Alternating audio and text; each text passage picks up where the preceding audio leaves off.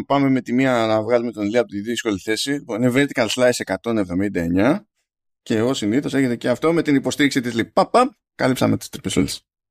Γεια σας, γεια σας. Καλώς ήρθατε στο νέο vertical slice 178. Τι θα γίνει με το lap, το, το top, ε, Ηλία; Ε, κοίτα να δεις, μόνο έχουν παραγγείλει components και προφανώς κάτι πρόβλημα δημιουργήθηκε που έπρεπε να το αλλάξουν. Οπότε ας το προσπεράσουμε τώρα αυτό για να μην πιάσω για όλοι. Α ζητώ συγγνώμη από όλου του που, που μας ακούνε και προσπαθούν να αντέξουν λίγο την, την ποιότητα. Ευελπιστώ ότι την επόμενη εβδομάδα, στη χειρότερη περίπτωση, ε, στο τέλος της εβδομάδας θα το έχω το λάπτο για να μπορέσουμε να, να γράψουμε επιτέλους με τα μικρόφωνα κτλ. Αλλά όλα αυτά έχουν πέσει τώρα πάνω στη μετακόμιση που έχω κάνει για να ε, να μείνω με τη μνηστή μου και καταλαβαίνεις τώρα τι, τι γίνεται. Τα δωμάτια είναι off, τα πράγματά μου είναι αλλού, αλλά τέλος πάντων ήλπιζα με το λάπτοπ δεν θα είχα πρόβλημα γι' αυτό και το πήρα κιόλας. Μπορώ να κουνηθώ όπου θέλω. Αλλά από ό,τι φαίνεται δεν έγινε αυτό μόνο. Δεν ισχύουν αυτά, εννοείται. Ε, ηλία. Δηλαδή, Δηλαδή, μπορώ να σου πω και εγώ, να, σήμερα είχα, είχα καεί γιατί γράψαμε Commando S για το Apple Event με, το, με τον Λεωνίδα και δεν πήγε, πήγε πάρα πολύ καλά. Βγήκε 3,5 ώρες το επεισόδιο, κανένα πρόβλημα. Και αυτό αντιλαμβάνεσαι ότι με έκαψε στο να φτιάξω μετά τα πάντα. Τα φτιάχνω, έρχεται η ώρα να κάνω το upload. Και αποφασίζει το, το firewall ότι δεν θέλει να κάνω upload. Και λες, έφαγα όλη τη σούζα. Έχει μείνει απλά να πετάξω το file. Έχω ετοιμάσει και το post. Έτσι. Και πρέπει τώρα να χάσω και μία ώρα έξτρα από τη ζωή μου για να κάνω ένα upload. δεν πάει ποτέ τίποτα. Δηλαδή, ναι, η αλήθεια είναι ότι ναι, ναι, είναι η κατάσταση μερικές φορές δεν το Δεν έχω τι να πω. Αλλά εντάξει. Χαμός γίνεται στην βιομηχανία του βιντεοκίνου.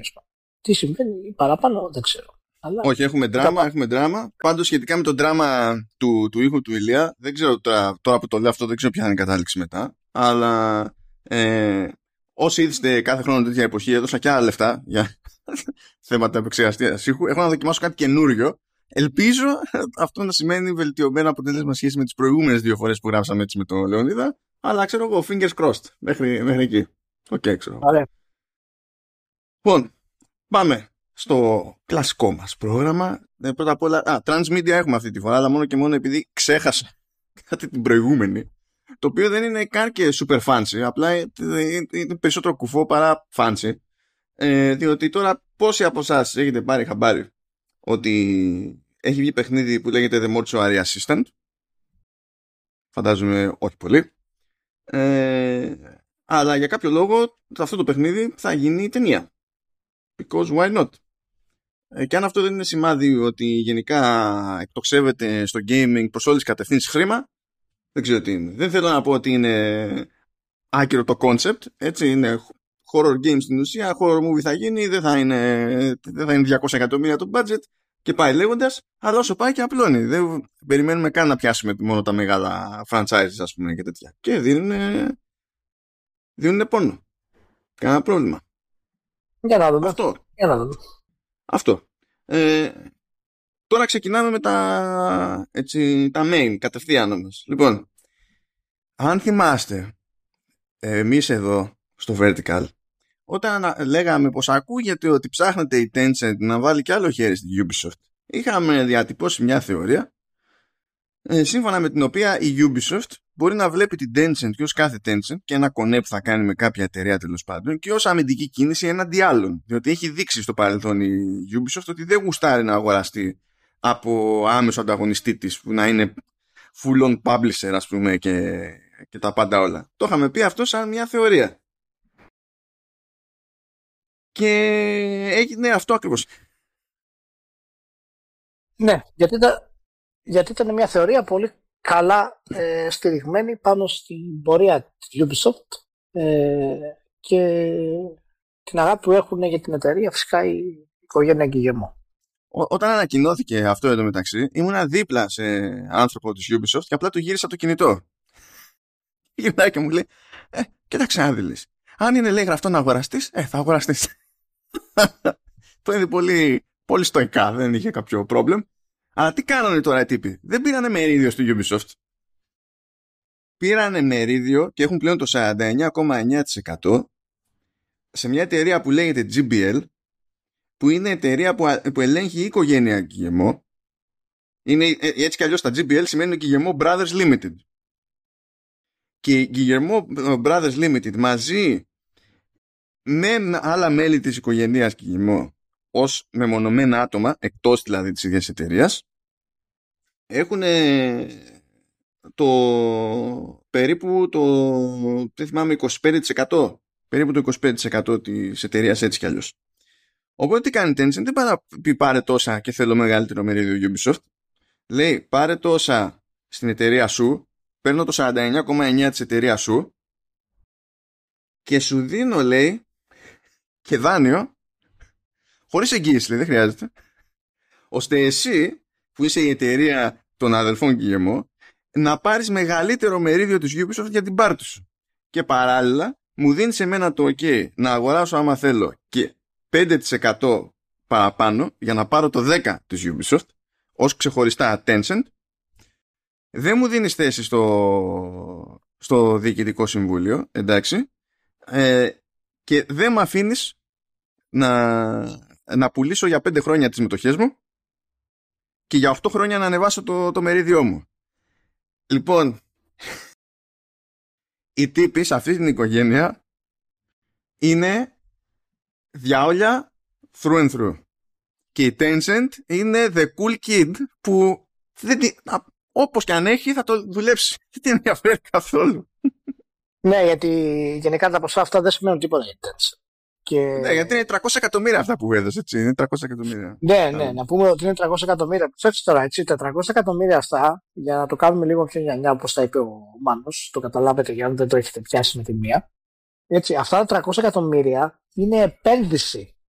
Δεν είναι τα χρήματα που πληρώνει για να πάρει την εταιρεία. Μέσω της κίνησης, αυτά τα 300 εκατομμύρια στην ουσία, θα, οι θα τα βάλουν στην Ubisoft.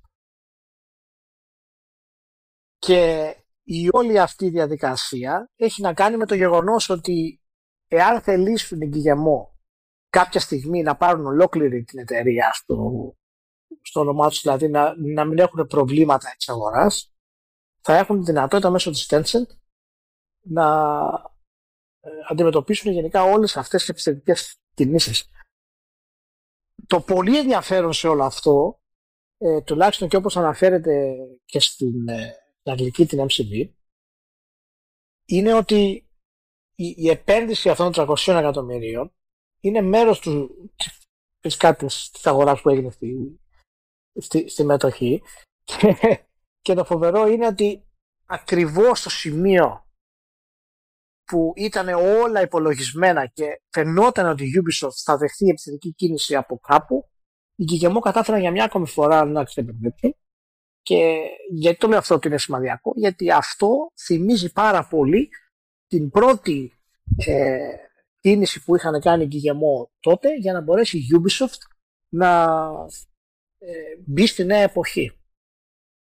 Και τότε που η Ubisoft είχε ξεκινήσει να βγάλει όλα στα καινούργια franchise, να κάνει τα reboots και να, να εξερευνήσει νέα IP, παραδείγματος χάρη, ήταν ακριβώς είχε, είχε δεχθεί ένα μεγάλο οικονομικό boost, συγγνώμη, ε, για να μπορέσει να το κάνει αυτό το πράγμα. Και τώρα γίνεται ακριβώς αυτό το πράγμα.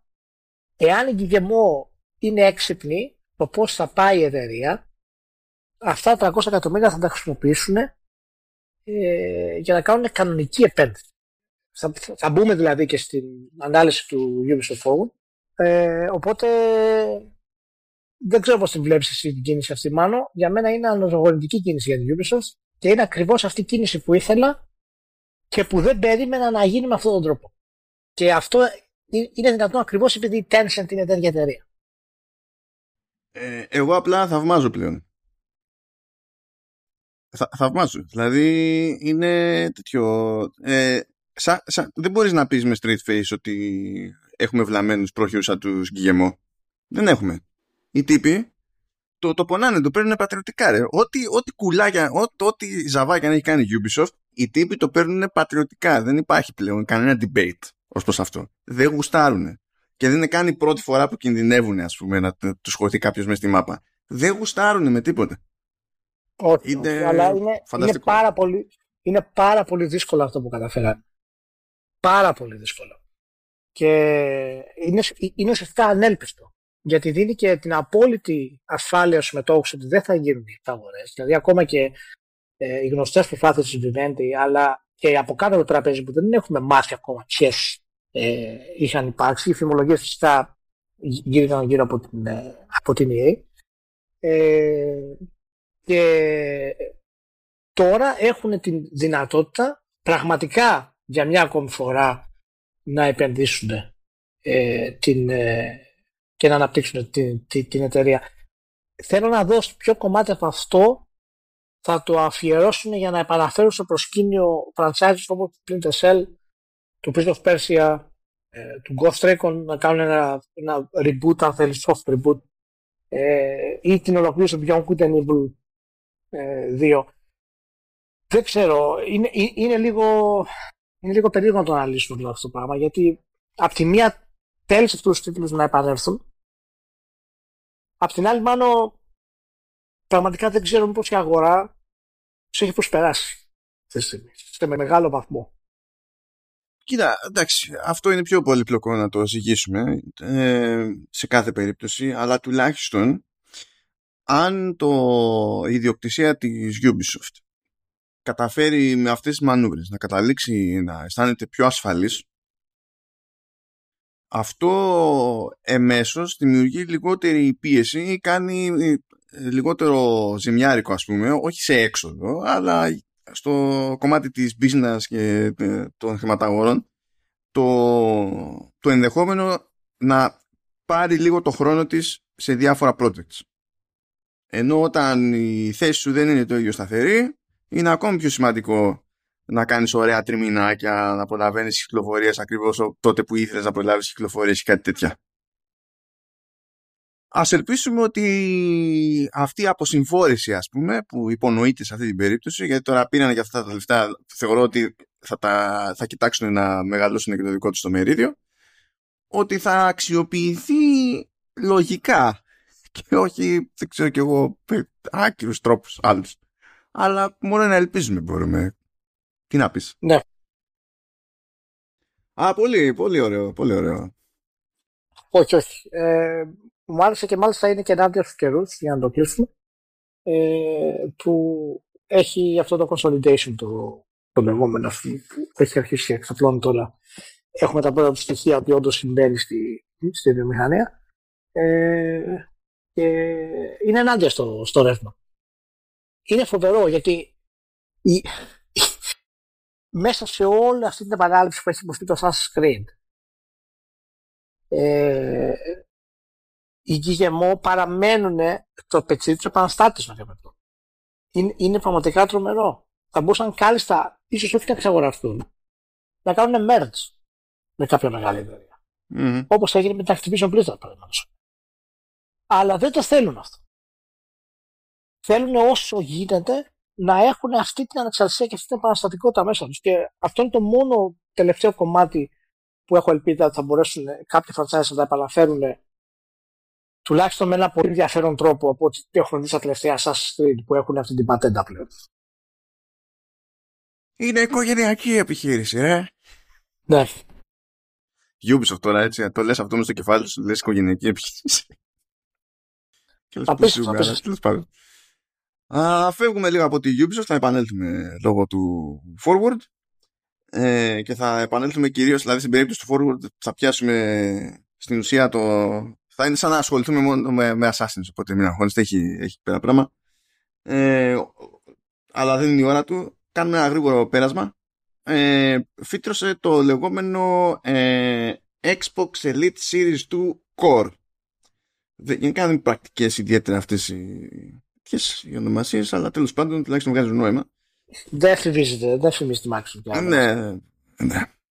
Ε, στην ουσία τι έχει κάνει είναι το, το Elite Series 2 ε, απλά με εξαίρεση τους μοχλού, τους μοχλούς, τις λαβές είναι λευκό, τουλάχιστον μέχρι να βγει σε κάποιο άλλο, σε κάποια άλλη παραλλαγή.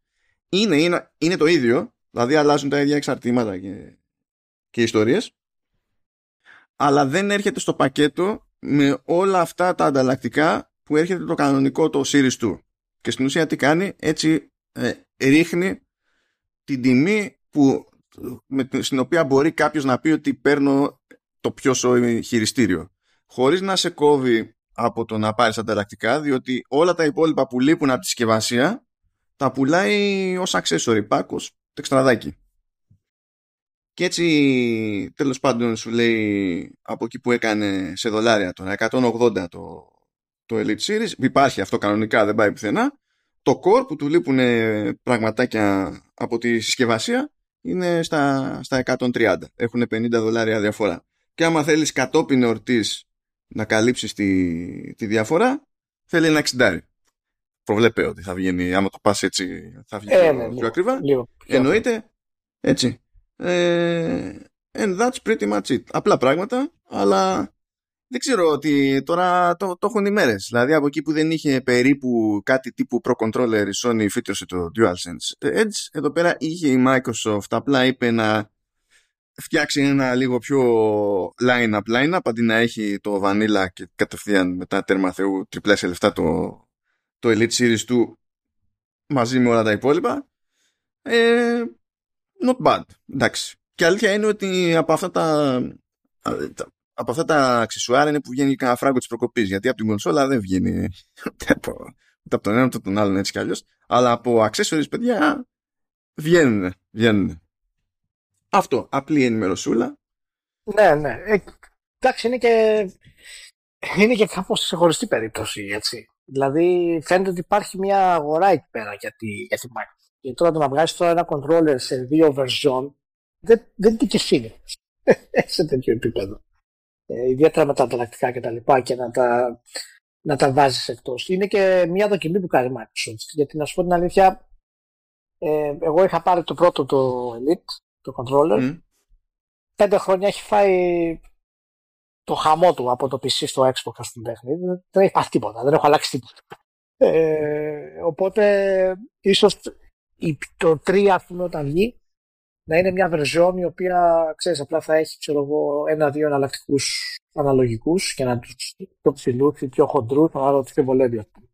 Εγώ δεν έχω πάρει ποτέ Elite, αλλά μου φαίνεται ότι πρέπει κάποια στιγμή να το δαγκώσω, διότι στα καινούρια βανίλα, ας το πούμε έτσι, του Xbox, που είναι αυτά που βγήκαν με, με series, που έχουν και το capture button μέσα στη μέση, ας πούμε, και λίγο πιο ωραία επιφάνεια και τα λοιπά.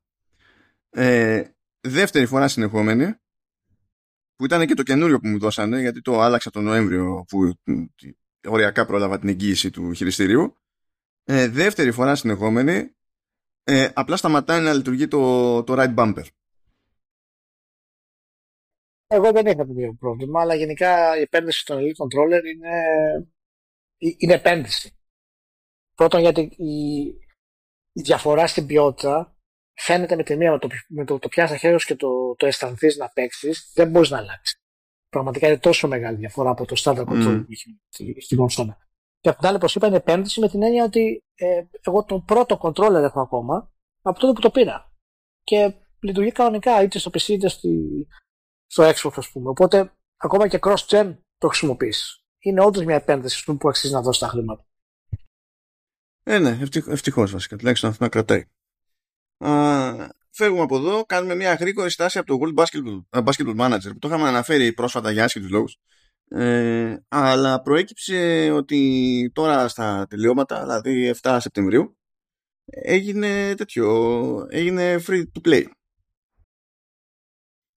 Οπότε είναι κανονικά η έκδοση που πήγε για PC και Mac. Υπάρχουν και patches για να μπαίνουν κανονικά ονόματα, ιστορίες κτλ. Θα θυμόμαστε τα, τα παλιά κλασικά του Προέβο και τέτοια. Ε, οπότε, αν ξέρω εγώ, ψαχνόσασταν λίγο για το πώς μπορείτε να κάνετε μια δοκιμή, να δείτε πώς σας κάθετε. Ε, τώρα, όσο να πείτε, είναι λίγο πιο εύκολο. Οπότε, θεωρήστε το public service announcement, τέλος πάντων. Μέχρι εκεί.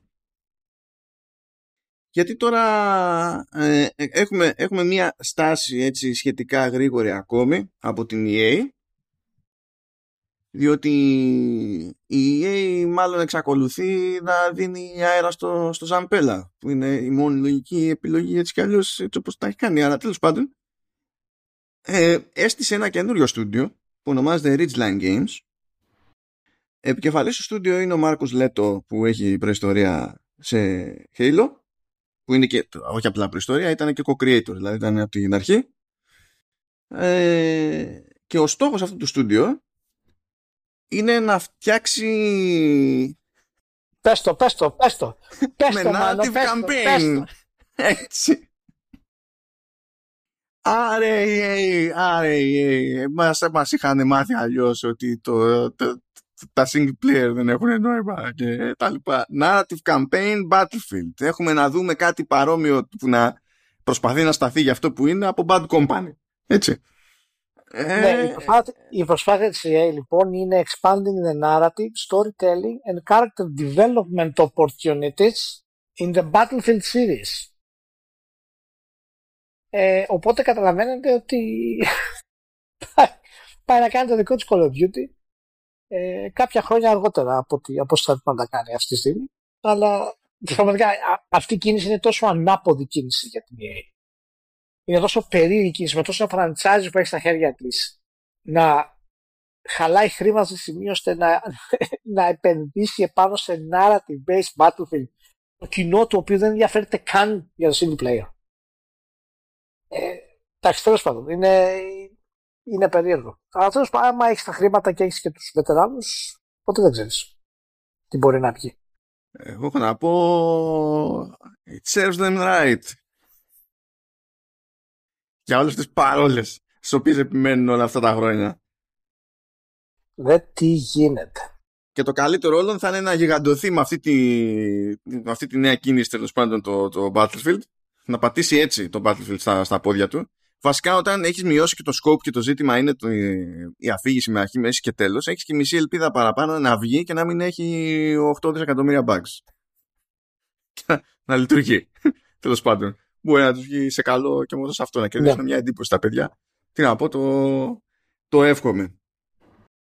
Λοιπόν και από εδώ και πέρα έχει σχεδόν non-stop drama πράγμα που σημαίνει ότι είναι μια καλή ώρα τώρα που είναι νωρίς να θυμηθούμε τη LIP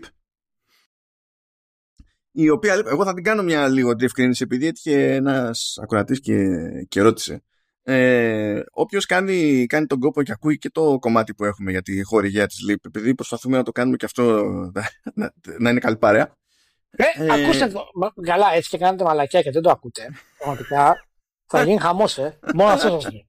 Λοιπόν, ξέρω ακριβώς ποιοι δεν το ακούτε. Α, δηλαδή, πραγματικά, αυτό σου λέω. Τουλάχιστον πρέπει τα δύο τρίτα να τα ακούσετε.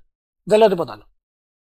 Ε, πήρε χαμπάρι μια ψυχή τέλος πάντων ότι στα τελευταία, στα πιο πρόσφατα επεισόδια λέμε μόνο για front-end developer ενώ παλαιότερα λέγαμε και για junior. Αλλά στις σημειώσεις έχουμε αφημένα τα links και για τα, και για τα δύο. Έτσι. Ναι, δεν είναι, είναι ότι έχουμε ακυρώσει κάτι. Απλά η Leap προτιμούσε από ένα σημείο και έπειτα να ρίχνουμε το βάρος στην επικοινωνία τέλος πάντων στο, στο front-end. Δεν έχουμε ξεχαστεί, δεν έχει γίνει λάθος. Δηλαδή τα, ό,τι βλέπετε σε links και τα λοιπά είναι κομπλέ είναι, είναι κανονικότατα. Λοιπόν, α, φυσικά μιλάμε ως συνήθως για τη LIP Creative Studio όχι ε, γεια σας είμαστε κάτι web developers είμαστε ένα agency και κάνουμε λίγο απ' όλα. Είναι εδώ κάνουμε δου, δουλειές με κάκαλα. Δουλειές που τέλος πάντων κάποιες μπορούν να τις μοιράζονται δημοσίως κάποιες δεν μπορούν να τις μοιράζονται δημοσίως. Ένας λόγος παραπάνω να χτυπήσετε την πόρτα για να μάθετε περισσότερα. Έτσι κι αλλιώς ε, έχουν πελάτες διεθνώς, τα έχουμε πει αυτά. Έχουν από Ιαπωνία μέχρι ΙΠΑ. Πιάνουν, δηλαδή τουλάχιστον για το βόρειο ημισφαίριο ε, πιάνουν σε όλες τις μπάντες. Για το νότιο δεν θυμάμαι στα σίγουρα. Αλλά τέλος πάντων, you get the idea. Και, και οι άνθρωποι δίνουν πόνο. Δίνουν πόνο σε πολλαπλά projects. Είπαμε ότι βραβεύτηκε και για δεύτερη φορά συνεχόμενη το, το μουσείο Pavla Installation που έχουν κάνει στην ουσία στη, στη Σαντορίνη για τη χαμένη Ατλαντίδα και πρέπει να θυμίζουμε και να τονίζουμε πλέον ότι οι άνθρωποι δίνουν πόνο καθώς ετοιμάζονται, ετοιμάζουν εργαλειοθήκη τους και στην ουσία και τις δυνάμεις τους για, τη, για τον ερχομό και το στήσιμο του Metaverse που υπονοεί πολύ τεχνική δουλειά από πίσω. Ε, άσχετα με το αν θα περάσει του, του Mark η ιδέα για το TST Metaverse υπάρχουν και καλύτερες ιδέες από του Mark αλλά όλες θέλουν δουλειά από πίσω Οπότε άμα σας ψήνει να, στην ουσία να, συμμετα... να συμμετέχετε και σε κάτι που είναι όντω μέσα στα πράγματα σαν, σαν προσπάθεια, ένας λόγος παραπάνω να κάνετε knock-knock, να τσεκάρετε τα links που έχουμε στην περιγραφή, να δείτε τι, τι ψάχνει ακριβώς, από τι περιμένει από εσά η, ε, η LIP, να ξεσκονίσετε εκεί πέρα, να πειράξετε λίγο το βιογραφικό σας, να πειράξετε όχι να λέτε φούμαρα, ξέρετε πώς πάνε, να, απλά να είναι στοχευμένο. Αντιστοίχως, να στείλετε, να επικοινωνήσετε ε, ναι, εντάξει, μην γράψετε τώρα ότι έχετε ήσασταν ε, level designer στο Half-Life 2, ας πούμε. Εντάξει, δηλαδή λίγο να είμαστε ρεαλιστές. Ναι, ναι. και κυρίως, και κυρίως μην γράψετε ποτέ ότι ήσασταν και level designer για κάποιο διάστημα στο Half-Life 3, το οποίο δεν βγήκε ποτέ. Έτσι. Ναι, ε, εκεί μην κάνετε το λάθος. Μπορείτε κάλλιστα να γράψετε ότι ήσασταν level designer στο Final Fantasy 7 Remake. Τουλάχιστον αυτό είναι πιο ρεαλιστικό. Ευχαριστούμε τη LIP για τη στήριξη στο Vertical Slice και στο Command και συνολικά στο, στο Halftone FM. Και μπορούμε να συνεχίσουμε με το δράμα. Λοιπόν, Activision Blizzard, Microsoft, Sony. Δεν, δεν τελειώνει αυτό φυσικά. Ε, συνέβησαν διάφορα πραγματάκια τελευταία. Σε πρώτη φάση, καλά είπαμε για τα της Βραζιλίας, αλλά έβγαλε και δελτίο τύπου η Επιτροπή Ανταγωνισμού του Ηνωμένου Βασιλείου για να πει ότι θα γίνει και άλλη φάση, θα περάσει και σε άλλη φάση η έρευνά της που υποτίθεται ότι αυτά τα κάνει η λεγόμενη CMA ε, όταν στο πρώτο πέρασμα ε, παραμένει υποψία ότι μπορεί να υπάρχει πρόβλημα ανταγωνισμού προχωρώντας σε αυτή τη, την εξαγορά. Οπότε είναι όντως ε, εμπόδιο παραπάνω από αυτά που έχει πετύχει από ό,τι φαίνεται να έχει πετύχει τέλος πάντων η Microsoft μέχρι στιγμής σε άλλες επιτροπές ανταγωνισμού ανά τον κόσμο. Ε, τέλος πάντων, αυτό είναι άγνωστο το που θα οδηγήσει. Αναγκαστικά είναι, είμαστε βλέποντας και κάνοντας. Βέβαια, όταν βγήκε αυτό το δελτίο τύπου, βγήκε ένα blog, ε, ένα blog post από Xbox μεριά και συγκεκριμένα από το Phil Spencer, ο οποίος μας ε, μας θυμίζει αυτό που λέμε στο Vertical ότι εννοεί η Microsoft εξ αρχής. Που λέει ότι μπλα μπλα μπλα μπλα μπλα μπλα. Εμείς δεν θέλουμε να αποκλείουμε παίκτες, θέλουμε να τα έχουμε καλά με όλους και στην τελική όποιος θέλει θα μπορεί να παίζει το οτιδήποτε με το Game Pass. Το οποίο λειτουργεί σε PC, λειτουργεί σε, σε smartphones, σε tablets και, και δεν συμμαζεύεται. Εμείς κάνουμε ό,τι μπορούμε για να παίζετε τα παιχνίδια που, που θα έχουμε. Και αυτό ταυτόχρονα είναι και τι κάνει μια μια στα κεραμίδια για το ποια είναι η λύση που προτείνει σε άμεσους ανταγωνιστές η Microsoft ε, σε περίπτωση που αγχώνονται. Είναι αυτό το άμα δεν σας αρέσει αφήστε το Game Pass να σκάσει στο PlayStation και στο, και στο Switch ξέρω εγώ και ό,τι να είναι. Αυτό εννοεί ο ποιητής. Με... Ναι. δεν τελείωσε και το δράμα όμως. Αυτό ήταν λίγο χαλαρά. Ήμασταν ακόμα. Αλλά κάνει ένα ρεπορτάζ το, το The Verge και παίρνει χαμπάρι ε, ότι έχει κάνει συμφωνία ήδη η Microsoft με τη Sony. Ε, ε, ε, αυτό που ξέραμε από πριν είναι ότι δεν θα κάνει πίσω στις, στις υπάρχουσες συμφωνίες μεταξύ Sony και Activision Blizzard. Που αυτό υποτίθεται ότι κάλυπτε τα επόμενα, την επόμενη τριετία χοντρικά. Άρα, επειδή παίζει ένα skip φέτος, τα επόμενα δύο Call of Duty. Ναι, αυτό το ξέραμε. Αυτό, αυτό ήταν και νομικά δεσμευμένο ούτως ή άλλως. Ναι, δεν μπορούσε αυτό, να, το, να το προσπεράσει. Πήρε λοιπόν χαμπάρι το The Verge ότι έχει παίξει και μια επέκταση στην ουσία.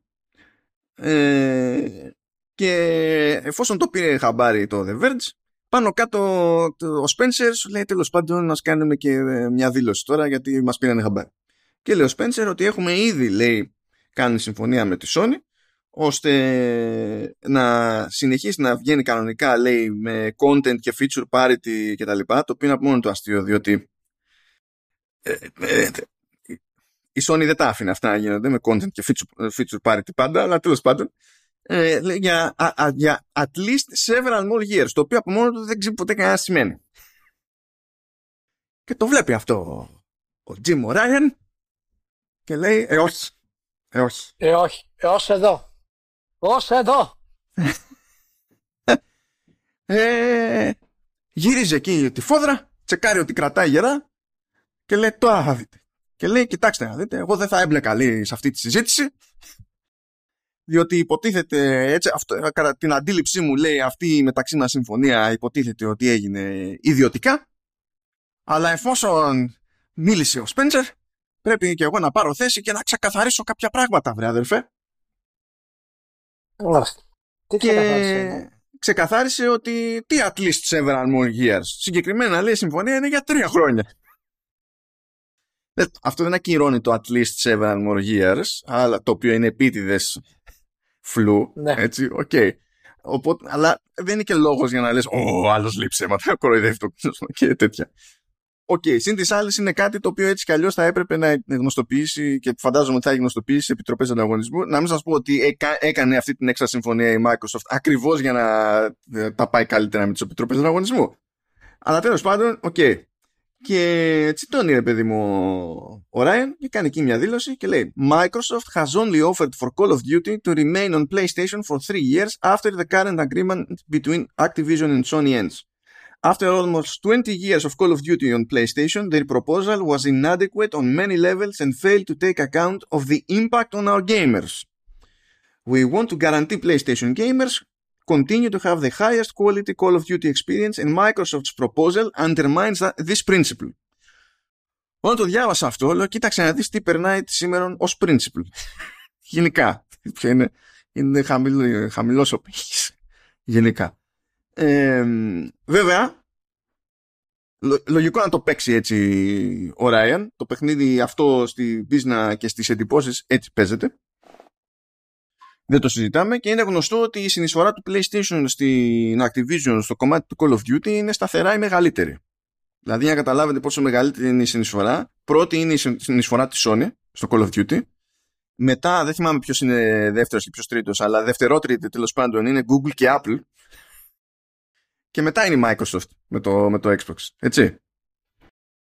Ε, α- αυτός, ε, απλά φανταστείτε γενικά πόσο πουλάει στο PlayStation το Call of Duty σε σχέση με οπουδήποτε αλλού ας πούμε. Το, το ορθόδοξο αυτό που πηγαίνεις και κάνει τα φράγκα και τα σκάς γιατί προφανώς σε App Store και Google Play δεν μιλάμε για την, αυτό ακριβώς την ίδια business λέμε για το free to play. Ε, και γενικά εξ, εξανίσταται ο, ο Jim O'Ryan και δεν μπορώ παρά να το πάρω ως λογική κίνηση από τη μία αλλά ως προς τον τρόπο, τρόπο το- με τον οποίο το εκφράζει α, ταυτόχρονα αστείο. Επειδή μιλάμε συγκεκριμένα για Jim Ryan και, και Sony. Δεν ξέρω. Εγώ περνάω καλά. Εντάξει, κοιτά δεις τώρα. Έχει, έχει πάρα πολλές οπτικές το, το εν λόγω κομμάτι. Καταρχάς να πούμε ότι ε, το, το Call of Duty που πουλάμε περισσότερο στο PlayStation δεν είναι κάτι ε, που πρέπει να μας κάνει εντύπωση. Είναι εξωπραγματικό. Έτσι. Όλα τα μεγάλα multi-platform franchises πουλάνε περισσότερο στο PlayStation. Και το FIFA πουλάει περισσότερο στο PlayStation. Και το Assassin's Creed πουλάει περισσότερο στο PlayStation. Και αυτό δεν έχει να κάνει μόνο με την επιτυχία του branding. Έχει να κάνει με το ότι οι κονσόλες στην αγορά σχέση με του Xbox από την προηγούμενη γενιά κιόλας ήταν ένας στις τέσσερις. Για κάθε ένα Xbox θα βγήκαν τέσσερα PlayStation. Είναι πολύ λογικό λοιπόν να έχουμε ε, αυτή τη διαφορά. Τώρα το δεύτερο κομμάτι είναι για το θέμα της, ε, της Επιτροπής. Εμένα μου κάνει εντύπωση που όλο αυτό το κονέ προέρχεται αυτή τη στιγμή από την Αγγλία. Αυτό το εν λόγω δηλαδή το συγκεκριμένο πρόβλημα από την Ευρώπη γενικότερα. Έτσι. Και η Ευρώπη ξέρουμε ότι ανέκαθεν είναι το, η μεγάλη δύναμη της Sony. Και ανέφερε μέσα η, το δελτίο τύπου της Επιτροπής ότι πρέπει μέσα σε πέντε μέρες να υποβάλουν αιτήσεις τόσο Sony όσο και Microsoft για ή αυτή η κίνηση είναι καλή ή κακή, ο καθένας από την δική του οπτική. Ε, αλλιώς θα περνούσε στη δεύτερη φάση της έρευνας, αυτόματα. Τώρα η δεύτερη φάση της έρευνας είναι, γίνεται μάλλον από ανεξάρτητους ερευνητές. Λοιπόν, εγώ είμαι 100% σίγουρος ότι θα περάσει στη δεύτερη φάση. Αυτή. Η έρευνα. Για να πάει στους ανεξάρτητους. Δεν λέω ότι παίζει κάτι από πίσω και προφανώς οτιδήποτε και να αναφερθούμε σε αυτό τώρα είναι απλά εικασίες. Έτσι. Αλλά δεν υπάρχουν αυτή τη στιγμή εν, στοιχεία ενδεικτικά που να λένε ότι η εξαγορά αυτή μπορεί να δημιουργήσει πρόβλημα στους gamers. Περιμένω την, ε, την αιτιολόγηση από τις αρχές της Αγγλίας γιατί αυτό έχει αυτή την πιθανότητα. Πρέπει δηλαδή να, το, να, να, να, να μας εξηγήσουν γιατί το πιστεύουν αυτό. Εάν Ναι, παραδείγματος βασικά χάρη τι ορίζουν Microsoft- ως πρόβλημα. Τι ορίζουν ως πρόβλημα. Γιατί ε, εντάξει, δηλαδή άλλο η πρόσβαση στην παιδεία, άλλο η πρόσβαση στο game. Δεν είναι, τι, τι, κάπως πρέπει να οριοθετηθεί αυτό το πράγμα, για να ξέρουμε και πάνω σε ποια βάση κρίνεται το οτιδήποτε, έτσι. Ναι, γιατί η αναφορά της έλεγε μέσα ότι η, θα έχουμε φόβους ότι αυτή η εξαγορά θα βλάψει όχι μόνο τις, ε, τους gamers, την αγορά για κάποιο, τρόπο, για κάποιο λόγο, αλλά το ίδιο το streaming έγραφε μέσα, αλλά και άλλους που θέλουν να μπουν στη βιομηχανία του game. αυτό έχει λίγο ζουμί, γιατί τι προσπάθουν να πούνε εκεί πέρα. Δεν σου λένε ότι θα υπάρχει θέμα με PlayStation και Xbox. Σου λένε ότι ε, αυτή τη στιγμή από, τα, από τις διάφορες υπηρεσίες game streaming φαίνεται ε, αυτή που προχωρά τέλος πάντων με μεγαλύτερη ορμή να είναι το Game Pass και ότι με το ενδεχόμενο να καβατζώσει το Game Pass το Call of Duty ε, μπορεί στην ουσία να καπακώσει οποιαδήποτε άλλη προσπάθεια σε game streaming services. Αυτό είναι το περίεργο. Και το πιο αστείο όλων σε, αυτό, σε όλη αυτή τη σκέψη είναι ότι αν αυτό είναι το πρόβλημα στο οποίο θα σκαλώσει η φάση, τότε μία πιθανή λύση σε αυτό το πρόβλημα είναι να γίνουν αποκλειστικά τα Call of Duty στο Xbox, αλλά να μην μπαίνουν στο Game Pass. Ναι, μα εγώ δεν μα, μα ρε μάλλον, είναι και λίγο... δεν θέλω να πω είναι περίεργο, αλλά δεν, δεν μας έχουν δώσει επαρκή στοιχεία του τι σημαίνουν αυτά που λένε για αυτό το πράγμα. Καταρχάς, εάν μου έλεγες ότι το Minecraft θα ήταν αποκλειστικό, και δεν μπορούσες να το βρεις πουθενά παρά μόνο σε κονσόλα του Xbox, τότε ναι. Τότε θα σου έλεγα 100% ότι αυτή η κίνηση έχει πολύ μεγάλο πρόβλημα γιατί το Minecraft είναι σε όλα τα φορμάτ που υπάρχουν.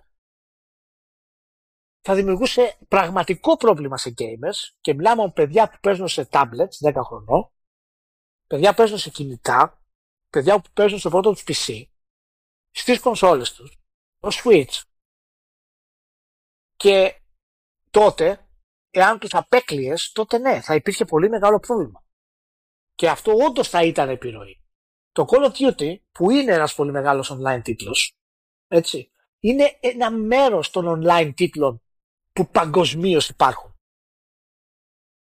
Οπότε δεν καταλαβαίνω ιδιαίτερα γιατί αυτή η αιμονή με το Call of Duty ότι είναι πραγματικά ο τίτλος που μας μπλοκάρει και η θεωρία με μένα είναι ότι γίνεται ο τόσος ντόρος γιατί προφανώς είναι από τους μεγαλύτερους τζίρους για το PlayStation.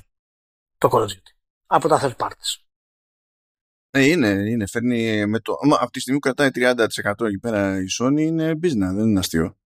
Και Ακριβώς. γι' αυτό κιόλας ο... το είχαμε ξανασχολιάσει ότι τώρα που αυτή τη χρονιά ειδικά είχαν μειώσει, έλεγε και η Sony και η Microsoft ότι ε, σημαντική επιρροή, σημαντική συνεισφορά στη μείωση του τζίρου ε, ήταν ε, ε, από third party games δηλαδή γεια σας ε, είμαι, είμαι το Call of Duty γιατί κρατούσαν προμήθεια από εκεί πέρα Ακριβώς εάν παρήματος χάρη η Bungie βγάλει το νέο IP στο PlayStation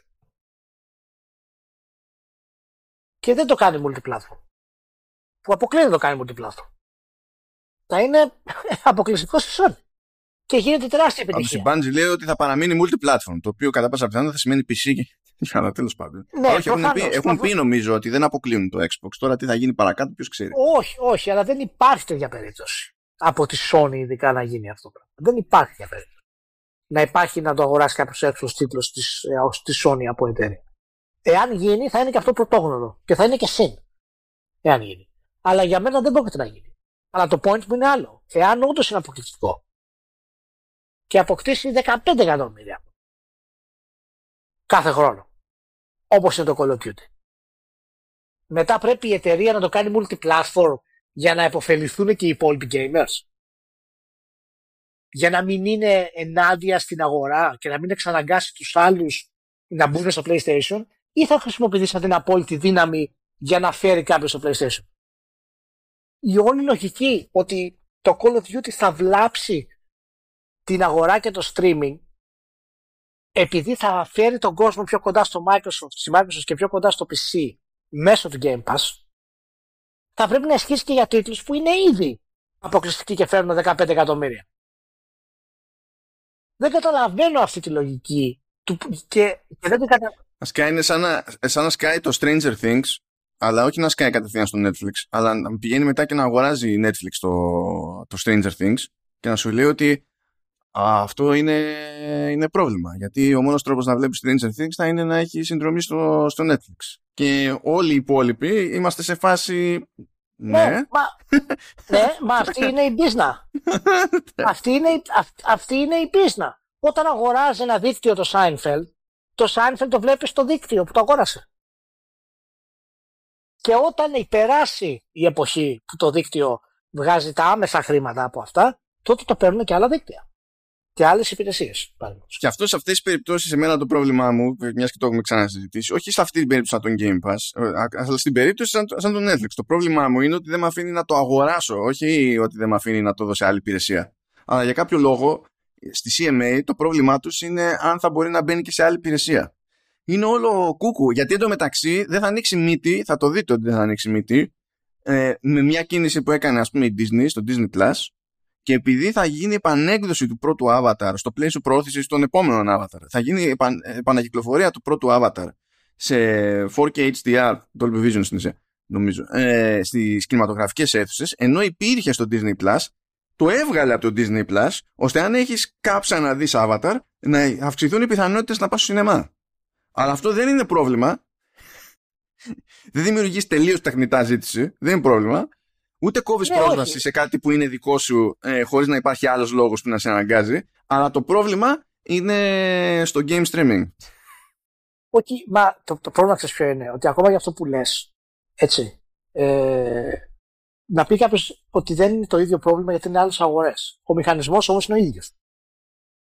Είναι, είναι οριακά δηλαδή το ίδιο πράγμα. Οπότε, εγώ ρωτάω το εξής.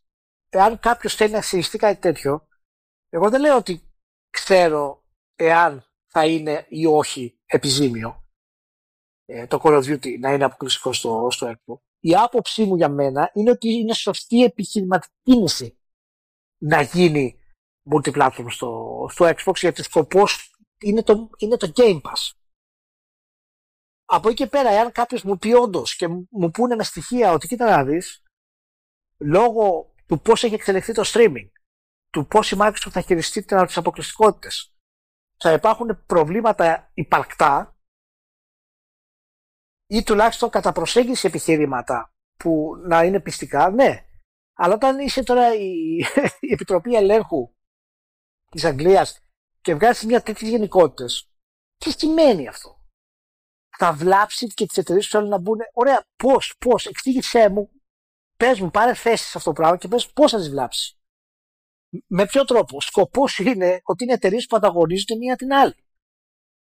Δηλαδή να σα ότι η Apple αυτή τη στιγμή έχει το κορυφαίο platform στον κόσμο, τα κορυφαία tools, το κορυφαίο software και κρατάει τους άλλους έξω από, το, από το software.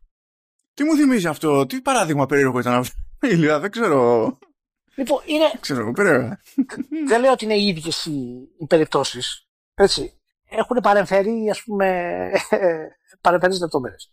Αλλά ε, εγώ θέλω να κάποιος να, να, να μας εξηγήσει ποιο είναι το μεγάλο πρόβλημα σε αυτό το πράγμα. Γιατί η Microsoft έχει κάθε δικαίωμα, εφόσον έκανε την εξαγορά, να έχει αυτούς τους τίτλους αποκλειστικούς. Έχει, έχει κάθε δικαίωμα σε αυτό το πράγμα. Αυτό σημαίνει παραδείγματος χάρη ότι θα φαλιρίσει τη Sony. Ε, OK. Okay. Είναι μεγάλο δυστύχημα αν γίνονταν ποτέ κάτι τέτοιο. Αλλά αυτή είναι η πίστα. Αυτή είναι η πίστα. Και όταν θες να μπεις μέσα με μια στρατηγική, και πρόσεξε και γιατί το λέω αυτό, η Microsoft δεν έχει χρησιμοποιήσει τη δύναμή της την πραγματική. Άμα δεν είχε χρησιμοποιήσει, θα την είχε εκμηδενήσει τη Sony. Αλλά δεν την έχει χρησιμοποιήσει τη δύναμη.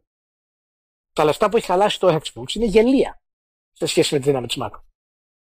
Πάει με το σταυρό στο χέρι, στην ουσία. Πάει με το να βρει νέους τρόπους να αποσελκύσει τους gamers, νέους τρόπους να δημιουργήσει online play, νέες υπηρεσίες και να κερδίσει τους gamers. Που είναι και το σωστό γιατί τους άλλους αυτό έχει.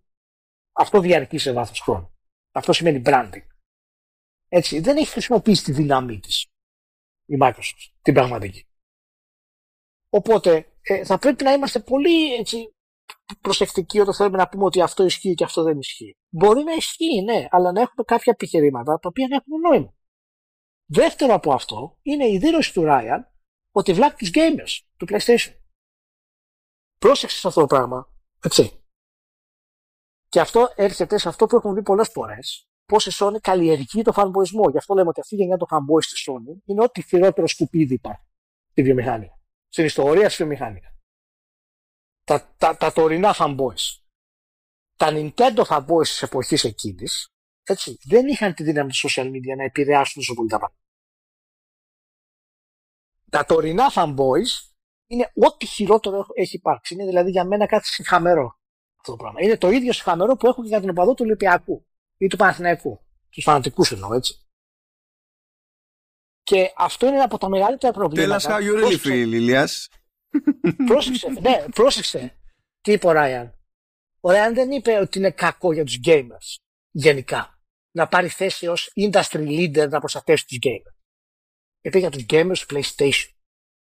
Και αυτό δείχνει την έννοια της ομάδας που έχει δημιουργήσει η Sony για τα fanboy. Να προστατεύσει τους gamers. Εγώ δεν έχω ξαναδεί πουθενά στην ιστορία αυτό που συμβαίνει στα social media, να βγαίνουν gamers, fanboys της Sony και να λένε γιατί δεν είναι ο Phil Spencer ξεκάθαρος τι θα κάνει με το Call of Duty.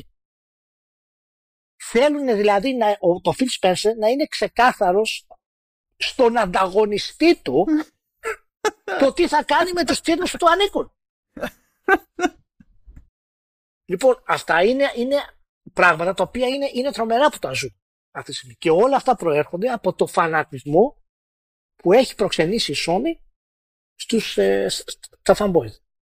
Και γι' αυτό ανακυκλώνεται και όλο αυτό το πράγμα. Και είναι, και το κλείνω με αυτό δηλαδή, να πω ότι εάν όντως υπάρχει πρόβλημα ανταγωνισμού με αυτή την κίνηση, να μην γίνει. Δεν το θέλουμε αυτό. Εννοείται στη βιομηχανία. Αλλά πρέπει να τα βάλουμε κάτω και να μας εξηγήσουν τους λόγους. Δεν είναι exact science φυσικά, δεν μπορείς να προβλέψεις τι συμβαίνει στο μέλλον, δεν, δεν ζητάω αυτό. Αλλά να μας πούνε ότι είναι πρόβλημα για τον ανταγωνισμό γι' αυτό. Είναι πρόβλημα ανταγωνισμού πιθανά για αυτό, αυτό και αυτό. Και τότε ναι, να έχουμε μια γενικότερη εικόνα από ανθρώπους που είναι πιο εξειδικευμένοι από εμάς για να μας πούνε ότι η αγορά θα δημιουργηθεί, θα, θα έχει πρόβλημα. Τώρα αυτή η λογική στο βγαίνει κάποιο fanboy τέλος πάντων και λέει ε, ότι πρέπει ο φίλοι ο Phil Spencer να είναι ξεκάθαρος.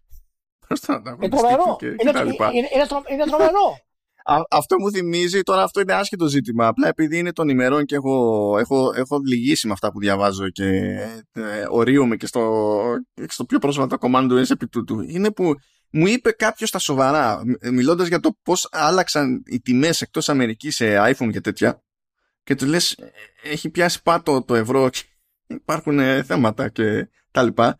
Ε, με ρώτησαν με, με ειλικρίνεια, δηλαδή συγγνώμη, αν λέει πέσει κι άλλο το ευρώ έναντι του, του αμερικανικού δολαρίου, αυτό σημαίνει ότι θα ανεβούν κι άλλο οι τιμές σε ευρώ. Και του λες, ναι, ναι, και είναι αυτό σωστό. Τι πάει να πει, τι, ποιος έτσι λειτουργεί το πράγμα.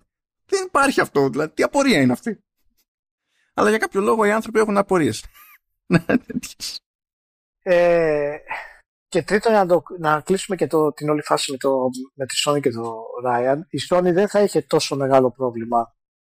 Ε, δεν θα είχε αυτές τις αντιδράσεις δηλαδή, εάν δεν έβλεπε ότι όντως δεν έχει όπλο να αντιμετωπίσει το game. Το έχουμε πει εξ αρχής εμείς στο, στο Αυτό είναι το μεγάλο πρόβλημα της ε, της Sony. Γιατί η Microsoft άλλαξε τους ρόλους του παιχνιδιού. Τους έβαλε στο Game Pass. Και η Sony δεν έχει απάντηση σε αυτό. Και η στρατηγική των AAA της είναι πολύ βαριά για να αντιμετωπίσει το Game Pass. Και το Game Pass τρέχει με ταχύτητα αυτή τη στιγμή. Η ιδέα λοιπόν, πρόσεξε, ακόμα και multiplatform να είναι η τίτλη. Ότι κάποιος θα μπορεί να τους έχει δωρεάν στο Game Pass με μια συνδρομή των 10 ευρώ. Αλλά πάσα στιγμή, day one, είτε με τρεις μήνες καθυστέρηση στο PlayStation και πρώτα στο Xbox. Είναι πολύ μεγάλη νίκη για τη Microsoft. Και αυτό μπορεί να το κάνει. Μπορεί να το κάνει η Microsoft. Εάν πει ότι αν δει ότι έχει προβλήματα με την εξαγορά, μπορεί να πει: OK, θα είναι multiplatform, αλλά θα είναι στο Game. Και θα έχω και αποκλειστικότητα δύο μηνών τριών μηνών να βγουν πρώτα στην κονσόλα. Αυτή είναι η δύναμη του Game Pass. Που τώρα, τώρα μόλις αρχίζουμε και τη βλέπουμε. Και το τι συνέργειες θα έχει η υπηρεσία αυτή. Και μέσω του streaming και μέσω πλατφορμών σε τηλεοράσεις και μέσω του xCloud. Τώρα μόλις έχει γνωρίσει να τη βλέπουμε. Και η Sony δεν είναι ε, σε θέση να ανταγωνιστεί αυτό το πράγμα. Ναι, ότι κάνει κινήσεις, κάνει κινήσεις. Εξού και μπάντζι, ας πούμε, και κάθε μπάντζι κάνει κινήσεις.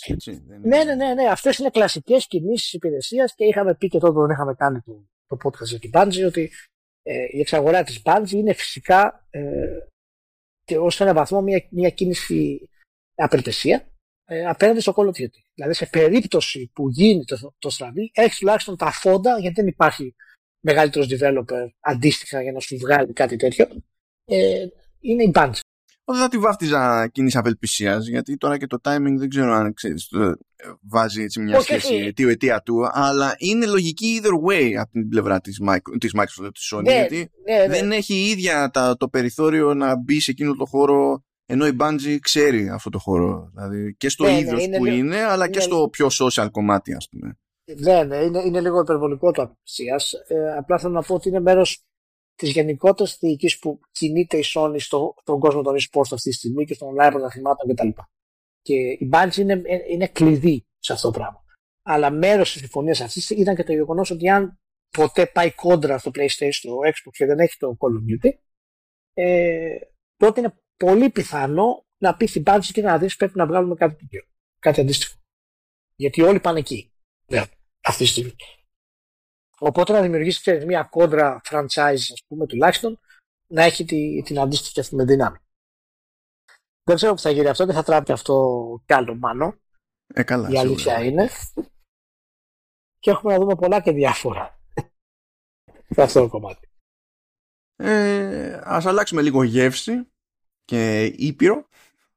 Να έρθουμε Ευρώπη μεριά. Αν και η Πολωνία θα έπρεπε να θεωρείται ξεχωριστή Ήπειρος, που τυχαίνει να είναι μέσα στην Ευρώπη. Ε, διότι φύτρωσε η CD Projekt και λέει ορίστε το expansion για το Cyberpunk θα λέγεται Phantom Liberty έρχεται λέει το 2023 και θα είναι για PC και για τις νεότερες κονσόλες, όχι για τις προηγούμενες. Ούψ. Και όχι θα βγει πιο μετά για τις προηγούμενες κονσόλες, δεν θα βγει στις προηγούμενες κονσόλες. Ε, δεν έχω δει αντιδράσεις online σε αυτό. Δεν, δεν, δεν, δεν, δεν προλάβαινα καν. Δεν προλάβαινα καν. Αλλά ότι είναι μια άχαρη α- απόφαση που ταυτόχρονα μάλλον ήταν και αναπόφευκτη απλά συνεχίζει το, το, το όλο αυτό δράμα που προέκυψε από την ιδέα που είχε η CD Projekt να προσπαθήσει να στοχεύσει τέλος πάντων PlayStation 4 και Xbox One. Δηλαδή α- ακό- ακόμη και η ίδια και εμείς την πληρώνουμε αυτή τη, τη φαϊνή ιδέα που είχε. Τέλος πάντων, τι να πω, το Phantom Liberty λέει θα είναι φάση spy thriller. Καλά, μπορείτε να δείτε μόνοι σας, έχουμε βάλει εκεί τα trailers και τα συναφή. Αλλά προέκυψαν από συμπληρωματικές δηλώσεις ε, ότι α, ε, κάποιος πετάχθηκε και είπε ότι θα είναι λέει το ένα και μοναδικό expansion για το Cyberpunk. Ε, μετά εν είδει διευκρίνισης που στην ουσία δεν άλλαζε την ουσία είναι ότι ε, αυτό είναι το μόνο που έχουμε προγραμματίσει. Αλλά αυτό δεν σημαίνει ότι παρατάμε το Cyberpunk γιατί έχουμε και άλλα σχέδια για το Cyberpunk. OK. Ε, έσκασε ένα update τώρα ε, που το, το 1.6 που μεταξύ άλλων φέρνει κάποιες αλλαγές ε, σε μηχανισμούς αλλά ή βελτιώσεις εδώ και εκεί. Και φέρνει και περιεχόμενο τώρα από το Edgerunners του, του Netflix γιατί εντάξει προβλέψιμο. Και θα είναι λέει και το τελευταίο major patch για PlayStation 4 και Xbox One. Από εκεί και πέρα λέει θα παίζουν φιξάκια αλλά μέχρι εκεί. Δεν θα μπουν στη διαδικασία. Δηλαδή θε, θε, θεωρήστε εκείνες τις εκδόσεις πλέον παρατημένες. Το μόνο καλό στην όλη υπόθεση είναι ότι τουλάχιστον αν περάσετε σε, σε νεότερη κονσόλα που να είναι από την ίδια μπάντα τουλάχιστον από PlayStation 4 σε PlayStation 5 από Xbox One σε Xbox Series ότι δεν θα πληρώσετε παραπάνω για να παίξετε τη βελτιωμένη έκδοση του Cyberpunk αλλά μέχρι εκεί πηγαίνει η τύχη σας. Χωρίς νέο hardware δεν, δεν έχει άλλο μέλλον το, το Cyberpunk στα, στα προηγούμενα συστήματα. Και έτσι στο, στο ξέμπαρκο έγινε και κάποιες μια προφανής τέλος πάντων διευκρίνηση που λέει ότι το νέο Witcher Saga που έχουμε τάξει Ε, δεν, το, δεν είναι, θα είναι λέει πάνω από ένα παιχνίδι. Πάνω από ένα παιχνίδι. Ε, βέβαια. Δεν ξέρω ποιος αναρωτήθηκε ποτέ γι' αυτό. OK. Okay. Ε, και κατά τα άλλα ότι μέχρι στιγμής εξακολουθεί να φαίνεται εφικτό ότι το ας το πούμε ναι, το new gen patch τέλος πάντων του Witcher 3 θα προλάβει το 2022 Αυτά από Πολωνία. Δεν ξέρω πώς σου κάτσανε τα, τα βασικά. Εντάξει, θα σου πω κάτι. Δεν, ε, δεν μου κάνει σχεδόν τίποτα εντύπωση. Ε, μου έκανε εντύπωση ότι το τελευταίο patch ε, έχει προσθέσει κάποια σημαντικά πράγματα και φυσικά διορθώνει πάρα πολλά θέματα τα οποία υπήρχαν ε, και σε θέματα quest αλλά και σε θέματα frame rate, σε θέματα του dynamic resolution, πώς λειτουργεί και βελτιώνει ακόμα πώς είναι η ποιότητα της εικόνας. Ε, η έκδοση της Series S είναι πλέον πραγματικά τρομερή. Για όσους έχουν Series S μην το χάσετε το, το, το Cyberpunk. Ε, επίσης ε, έχει διάφορα... Series S, Series X. Series S, Series S. Έχουν κάνει ειδικές, ειδικές βελτιώσεις για το Series S. Α, α, okay. ε, και είναι πραγματικά πολύ καλές. Και φυσικά έχουν, έχουν διάφορα νέα πραγματάκια όπως το ξέρεις, που αλλάζει την πανοπλία σε ό,τι θέλεις, αλλά παρά κρατάει τα στατιστικά της για να έχεις... Α, το transmog, ναι, που βάλε, ναι. Το transmog. Ε, το πολύ σημαντικό είναι το cross-platform save, το οποίο όπου και να παίζετε μπορείτε μετά να το συνεχίσετε σε άλλη κονσόλα στο PC. Αυτό είναι πολύ σημαντικό, ιδιαίτερα για παιχνίδια σαν το Cyberpunk, όπου ε, μπορεί να σας αναγκάσει να πάρετε PC να το παίξετε, το κάνετε την τεμαχτάρι με την υπηρεσία τη κονσόλα. Ε, και φυσικά είναι πολύ. Ε, και δεν μου κάνει εντύπωση κιόλας και το, αυτό που είναι το expansion. Γιατί είχαν πει βέβαια πριν το λανσάρισμα του Cyberpunk ότι στοχεύουν σε δύο expansion, αλλά αυτό το αλλάξανε σύντομα μετά το λανσάρισμα. Δεν είναι κάτι δηλαδή που δεν το, που δεν το περιμέναμε. Ε, οπότε μου αρέσει γιατί φαίνεται και από το τρέλο ότι είναι επίσης προσεγμένο και δεν έχω καμία αμφιβολία ότι θα είναι εξαιρετικό και σε επίπεδο storytelling. Κάπω είναι η CD Ε, δεν ξέρω αν θες να πούμε, εντάξει για το Witcher εντάξει, τα ξέρουμε γενικά. Καλό είναι που μένει το New Generation, το New Gen version μέχρι το τέλος ε, του χρόνου και δεν πάει πιο πίσω.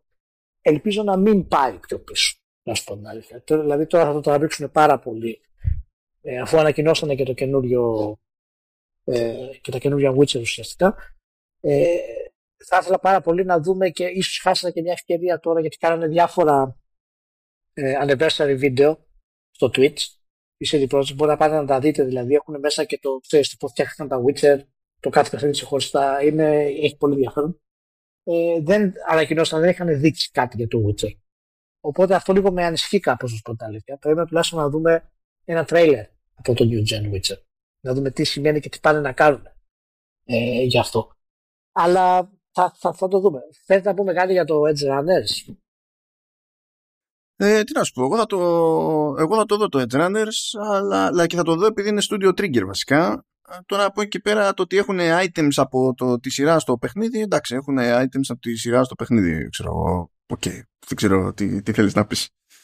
Ε, θέλω να πω ότι, αν, ότι είναι επειδή έχει πολύ ενδιαφέρον το, το story του παιχνιδιού, θα ήθελα πάρα πολύ να δω αναφορές παράλληλες με το τι γίνεται στο, στην ιστορία γιατί ενώ είναι εξαιρετικό φαίνεται ότι έχει κάποια κενά και story.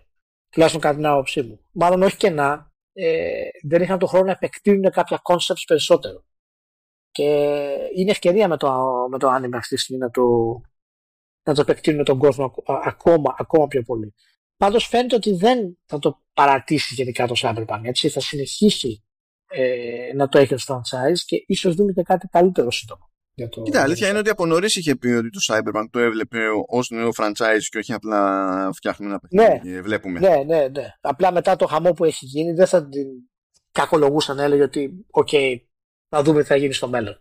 Δεν υποσχόμαστε τίποτα. Ε, ταυτόχρονα όταν έχεις χώσει και τόσο κόπο και τόσο φράγκο δεν το παρατάς έτσι εύκολα. Ε, ισχύει, ισχύει, ισχύει. Ισχύει. Ε, Λοιπόν, και ήρθε η ώρα τώρα για τα, το Assassin's Creed από το Ubisoft Forward και θέλω να σας πω ότι έχουμε κάνει εδώ πέρα μια ματσακονιά με τον Ηλία. Ε, μπορεί να έχει πάρει το αυτή του Ηλία πράγματα από φημολογία, αλλά συνεννοηθήκαμε να μην ψάξει και να δει τα περαιτέρω. δηλαδή σκέφτηκα ότι θα ήταν πιο αστείο να τα ακούει πρώτη φορά από μένα. Ότι δεν... Καταλάβετε, για να καταλάβετε τι, τι έρχεται. Μόνο αυτό σας λέω. για να καταλάβετε τι, τι θα τραβήξω. Οπότε και να έχετε δει Ubisoft Forward και να έχετε πάρει χαμπάρι, υπάρχει comedic value εδώ πέρα στο vertical. το έχουμε στήσει έτσι να είναι event το, το πράγμα. Λοιπόν, θα ξεκινήσω ήπια. Δεν θα τα πάω καν με τη σειρά που υποτίθεται ότι προτίμησε η, η Ubisoft. Ε, θέλω να σου πω λοιπόν ότι καλά, πρώτα απ' όλα θύμισε στον κόσμο ότι έρχεται live action σειρά Netflix μεριά. Εντάξει, το ξέρουμε αυτό. Δεν είπε κάτι παραπάνω. Απλά just so you know, ε, FYI τέλος πάντων, είναι και αυτό και έρχεται. Έρχεται επίσης το The Last Chapter που θα είναι το τελευταίο ε, content update που θα είναι free στην ουσία και γενικά δηλαδή το τελευταίο ε, για το Valhalla που κλείνει ένα κύκλο αδιανόητης διάρκειας υποστήριξης για παιχνίδι Assassin's και παιχνίδι Ubisoft που καλά με εξαίρεση να είναι competitive όπως είναι Rainbow Six εντάξει, OK okay. δεν έχει ξαναγίνει αυτός το franchise ε, θα μπλέξει εκεί και με, το, και με το μυθολογικό λίγο και απ' όλα Τώρα η ελπίδα είναι, γιατί το έχει τάξει αυτό υποτίθεται, να καταλάβουμε, αν και δεν λένε τίποτα από το, ως προς αυτό, να καταλάβουμε κάτι που βλέπουμε σχετικά νωρίς στο κανονικό το, το παιχνίδι, ότι στο modern setting ο, το, το, Eivor ή η Eivor ε, είναι στο χώμα, αλλά προφανώς, αλλά είναι στην Αμερική για κάποιο λόγο στο χώμα. Αλλά τέλος πάντων, ελπίζουμε να τα μάθουμε. Αυτό είναι ένα εξτραδάκι για την ιστορία. Και μετά λέει η, η Ubisoft λέει μπλα μπλα, θυμάστε το Infinity που ήδη έχουν ακουστεί πράγματα κτλ. Λέει δεν είναι λέει game per se το, το Infinity. Per se. ναι, έτσι το είπαν. Ναι, it's not a game per se. είναι λέει, σκεφτείτε σαν hub λέει, ε, που πάνω του τέλος πάντων με κάποιο τρόπο θα συνδέονται όλα τα Assassin's Creed experiences και τα λοιπά.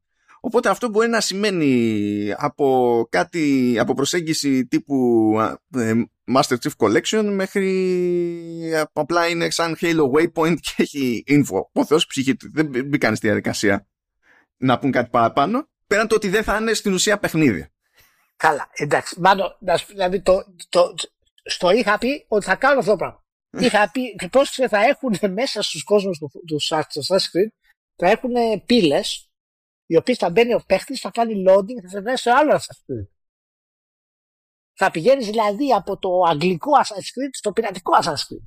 Θα γίνεται χαμός. Μόνο αυτό σου λέω. Να δούμε, να δούμε. Δεν ξέρω. Έτσι όπως το λένε, είναι, είναι ακόμα πολύ φλού. Ε, άμα είναι έτσι, θα είναι καλή βάση βασικά, αλλά δεν, δεν ποντάρω πλέον πουθενά. Θα δούμε κανένα σας καινούριο. Be careful what you wish for, Ηλία. γιατί, γιατί λοιπόν. ακόμα είμαι, είμαι πιτσιρικάς ακόμα, δεν έχω, ναι. δεν έχω, έχω άγνοια κινδύνου.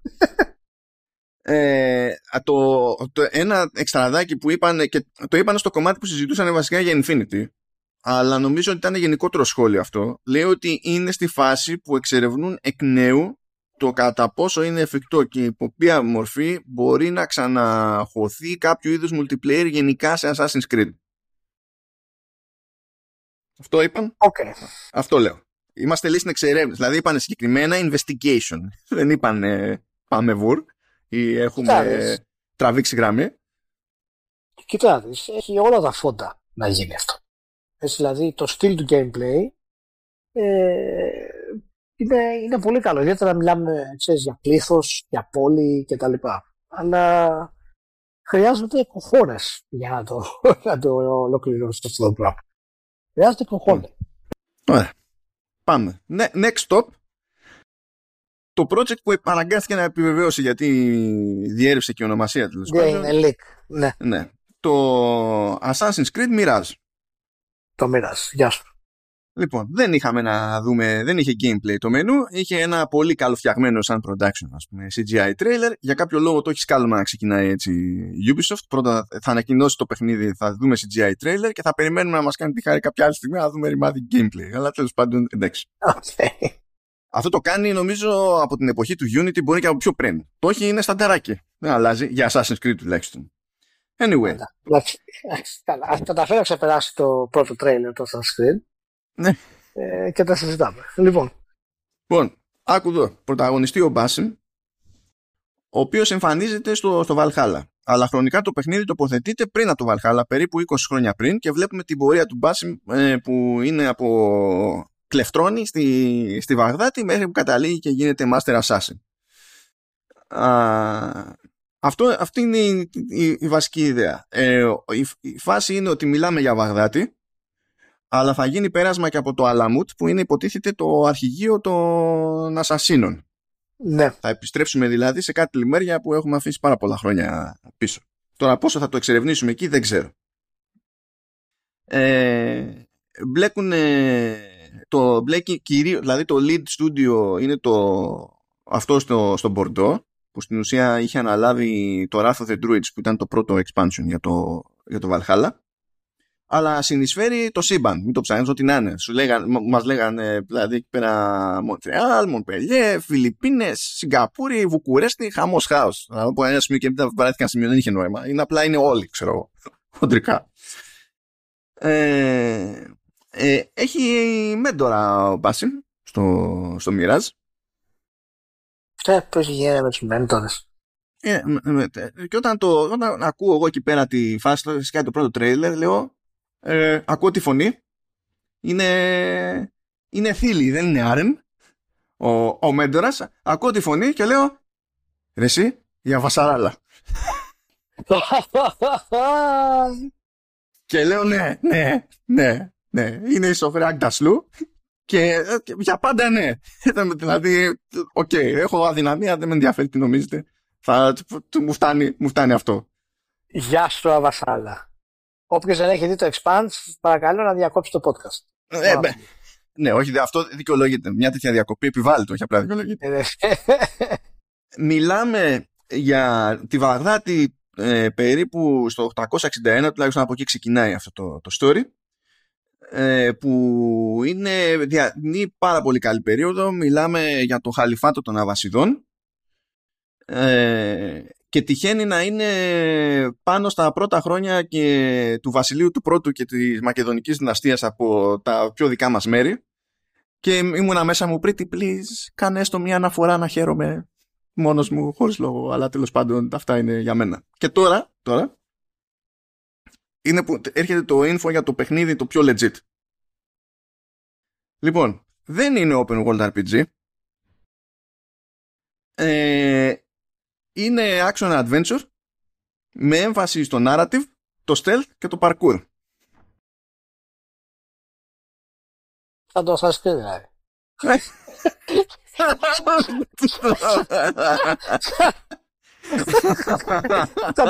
Σαν το σας πει πριν το reboot δηλαδή πριν το soft reboot.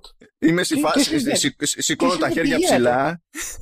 Σηκώνω τα χέρια ψηλά, είμαι φάση από μέσα μου don't fuck this up, don't fuck this up, don't fuck this up. Είμαι δηλαδή, έχω διαλύομαι μόνος μου εκεί πέρα και σου λέει ότι έχουμε σχεδιάσει, έχουμε κάνει λέει νέα animations μετά από τόσα χρόνια λέει για το parkour, τα έχουμε κάνει λέει τα περισσότερα λέει από την αρχή, εκ του μηδενός. Είναι σχεδιασμένη η όλη η πόλη που είναι πιο πυκνή, πιο έτσι κτλ. Ακριβώς με τη λογική ότι θα δίνουμε έμφαση στο parkour ε, και θέλουμε να έχει ωραίο flow λέει αυτό επιστρέφουν τα legit τα assassinations όχι τα DMEC κανονικά τα assassinations και θα προσπαθήσουν κάτι που υποτίθεται ότι το δοκιμάσανε και στο Siege of Paris αλλά τώρα εκεί μέσα δεν έβγαζε νόημα αυτό το πράγμα ήταν πολύ άχαρο το, το concept ότι και καλά τα assassinations είναι black boxes και υποτίθεται ότι μπορείς να ψάξεις διαφορετικές προσεγγίσεις και να καταλήξεις αυτή που σου φαίνεται λογική. Δεν είναι μία η διαδρομή όπως ήταν στα παλιά τα πόλη, τα Assassin's Creed δηλαδή. Ε, είδα, δηλαδή ήταν από τα καλά πειράματα που, που κάνανε στο Siege of Paris, απλά δεν κόλλαγε πουθενά εκεί πέρα και ήταν όλο γιούχου. Εδώ που θα είναι πιο narrative και λέει θα έχει αρχή, μέση και τέλος και θα είναι πιο γραμμικό, το είπανε δηλαδή, το είπανε, θα είναι πιο γραμμικό.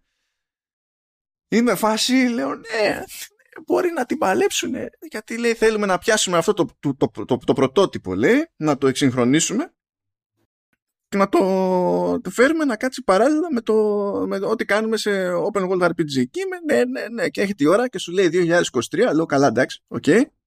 Και εκεί που σου λέει 2023 αρχίζει και λέει τα formats, Ηλία. Και είναι cross-gen, Ηλία. Τι είναι cross-gen, Ηλία; Ναι, όχι, όχι. Όχι, δεν είναι δυνατό. Και είμαι φάση γιατί ρε Ubisoft. Τόσο καιρό έχεις ανακοινώσει το Avatar και δεν είναι cross-gen, ας πούμε, και θα έχει βγει πριν βγει το ρημάδι το Mirage. Αυτό είναι πιο μικρή παραγωγή από άποψη UG περιεχομένου. Και γιατί ρε cross-gen, γιατί ρε Ubi, γιατί, γιατί, γιατί με φτιάχνεις και πηγαίνεις και με διαλύσεις ψυχολογικά μετά; Ρε μάνο, με χάλασε τώρα. Τώρα Τώρα στεναχωρήθηκα. Αλλά, αλλά επειδή οι Κιγεμό κάνανε αυτή τη τσαχπινιά, τους το συγχωρώ. Τώρα το συγχωρήσω. Τι να πω, τι να πω. Πάντως σε μηχανισμούς προσπαθούν. Λέει ότι ο αετός λέει θα είναι ακόμη πιο σημαντικός ε, αυτή τη φορά. Όχι απλά επειδή παίζει φάση με stealth και assassinations, αλλά επειδή λέει θα έχουν σημαντικό ρόλο, γενικά σημαντική παρουσία και από πλεονεκτικές θέσεις, λέει ε, ε, τέτοιο τοξότες το οποίο δεν είναι περίεργο ε, για την περιοχή, το πολιτισμό και τα συναφή. Και θα είναι λέει up to you να μπεις στη διαδικασία το να τους βγάλεις από τη μέση ή όχι σε διάφορα σενάρια ε, και θα πρέπει να κάνεις τα σχέδιά σου αναλόγως. Τώρα αν αυτό είναι tactical θα είναι καλή φάση. Αν αυτό είναι υποκατάστατο τη αντίστοιχη ιδέα του έχουμε κάτι mercenaries και σε κυνηγάνε σαν βλαπμένα παντού, εκεί πέρα θα, θα έχω θα, τσιτώσω. Αλλά τέλο πάντων. Okay. Ε, κοιτάξτε, τώρα για έτσι, μια λεπτομέρεια στο πράγμα. Και έχει, α, συγγνώμη, και... συγγνώμη, συγγνώμη, sorry, sorry, γιατί θα το ξέχναγα. Λέει ότι μεταξύ άλλων στο κομμάτι του stealth και τέτοια θα έχουμε πλέον, λέει, τέτοιο. Θα μπορείς να, να στήσεις παγίδες και τα λοιπά. Δεν είναι απλά πηγαίνω μέσα από το crowd και κάποια στιγμή πηδά από μια οροφή και τέτοια. Πρέπει να είναι λίγο πιο elaborate η φάση. Λοιπόν, αυτό είναι κάτι το οποίο περιμένω να το δω όντως σαν ε, αλλαγή, γιατί είναι αυτό που, που ζητούσαμε ε, πριν γίνει το soft reboot. Δηλαδή, μια μια επέκταση των stealth μηχανισμών και γενικά των δολοφονιών κτλ.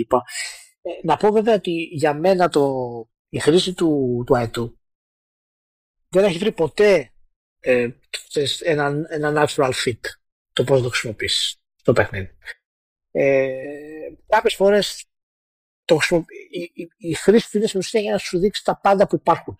Και αυτό ναι, μεν είναι OK γιατί είναι, έχει τόσο περιεχόμενο παιχνίδι που θες κάποιον να σε πάει, αλλά δεν έχει μπει μέσα στο πετσί μου να πω ότι είναι ένα tool στο παίχτη το οποίο είναι πολύ σημαντικό για το moment to moment ε, gameplay. Ε, τουλάχιστον εάν σκέφτονται να το επεκτείνουν, ε, να το εμπλουτίσουν δηλαδή, θα είναι καλό. Αλλιώς για μένα μάλλον θα το βγάλουν. Και είμαι σίγουρος ότι ανάλογα για το πώς έχουν σχεδιάσει το gameplay, ας πούμε, μπορεί να μην τον χρειάζεται τόσο πολύ τον, ε, τον αετό. Και στο Valhalla πρέπει να ήταν, καλά δεν ήταν ήταν τέλος πάντων κοράκι, αλλά δεν έχει σημασία. Ήταν ε, συγκριτικά η πιο άχρηστη του εκδοχή. Αλλά τώρα είπανε συγκεκριμένα ότι, θα, ότι είναι σχεδιασμένος ο Άιτο ώστε να είναι όχι απλά πιο χρήσιμος, ώστε να είναι πιο σημαντικός ο ρόλος του. Τώρα δεν είπανε κάτι άλλο, να σου πω. Ελπίζω. Τέλος πάντων, ε, ε, εγώ αυτό περιμένω από. Γενικά να δούμε αυτές τις βελτιώσεις, θα δούμε τώρα για το cross-gen ε, το πώς θα πάει, αλλά Τέλος πάντων, τουλάχιστον ε, οι όλες αυτές οι αναφορές δείχνουν ότι προς, θα προσπαθήσουν σε αυτές, στο Assassin's Creed πλέον να κάνουν κάποια άλλα, ε, κάποια άλλα πράγματα στο, στο franchise. Και υπάρχει φυσικά και η live action στο Netflix, οπότε μπορεί να μπαίνουμε σε μια εποχή όπου να έχουμε όντως, όντως κάτι διαφορετικό στο, στο Assassin και το γενικά η ιδέα του να μια γενική πλατφόρμα για το Assassin's Creed ε, είναι και κάτι που χρειάζεται πλέον, να σου πω την αλήθεια, γιατί τα παιχνίδια είναι τόσο πολλά. Θα ήταν ένα πολύ καλό κλειδί. Θέλω να πω, θα μπορείς να το χρησιμοποιήσεις για να μπει στον κόσμο του Assassin's Creed η, η πλατφόρμα. Και να μην είσαι χαμένος, παραδείγματος χάρη, ε, για το ποιο παιχνίδι να αγοράσεις πρώτα, ποιο να αγοράσεις δεύτερο, τι θα γίνει το τρίτο, να τα έχεις όλα δηλαδή ready ε, και μπροστά σου. Οπότε ελπίζω να το κάνουν αυτό το πράγμα.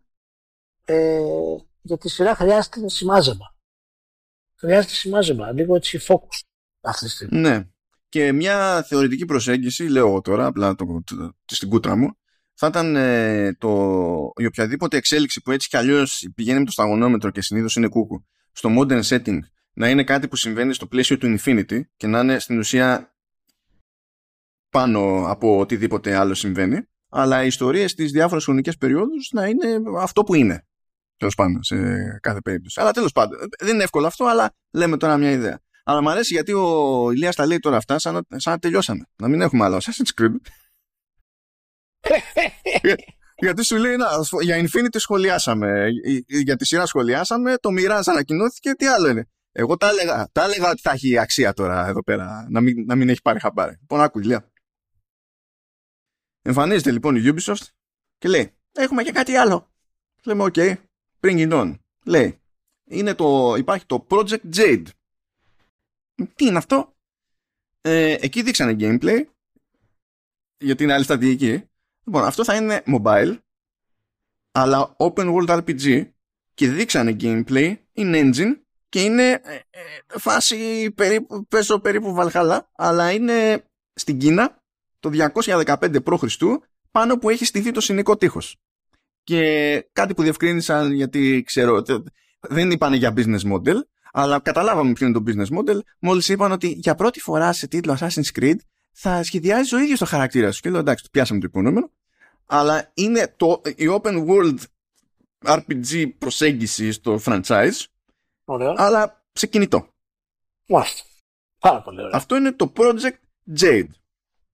Λέμε τέλος πάντων αυτό θα ήταν να, για να μας αφήσουν ήσυχους. Όχι, δεν ήταν για να μας αφήσουν ήσυχους. Λέει, δεν είναι η μόνη προσπάθεια που κάνουμε στο, σε mobile.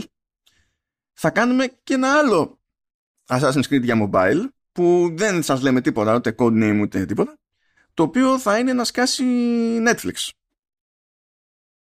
Έχει σημαίνει θέμα στο κεφάλι τώρα. Ε. Έχω, έχω, έχω, έχω αρχίσει και, και φτάσει στα ωραία μου. Μέτρα παιχνίδια, μέτρα παιχνίδια, έτσι. Μέτρα παιχνίδια. Λοιπόν, ε, κάτσε τώρα να δοκιμάσουμε τα υπόλοιπα όρια σου. Λέει, μπορούμε όμως να σας πούμε ότι ασχολούμαστε και με κάτι άλλο. Ε, what? άκου, άκου τώρα, Ηλία. Και δείχνει εκεί πέρα ένα teaser και λέει Project Red και είναι το επόμενο μεγάλο, αυτό από ό,τι φαίνεται θα είναι το επόμενο open world RPG Assassin's Creed και είναι φεουδαρχική Ιαπωνία, Ηλία. Implode ο Βέζος, implode κατευθείαν. Implode. Ε, και λες, δεν μπορεί. Δεν μπορεί. Αυτό το project Red είναι αφού δεν θα βγει το, το Mirage. Τι, τι, τι, Το, ε, ναι, δεν είναι αλλάζουμε την κατεύθυνση για όλο το franchise και γυρνάμε σε action adventure. Είναι όχι, το παίζουμε δίπορτο. Θα έχουμε open world RPG που θα βγαίνουν πιο αραιά γιατί είναι γκουμούτσες παραγωγές και θα έχουμε και τα υπόλοιπα να κλείνουμε τις τρύπες. Κατάλαβες βασιλεία.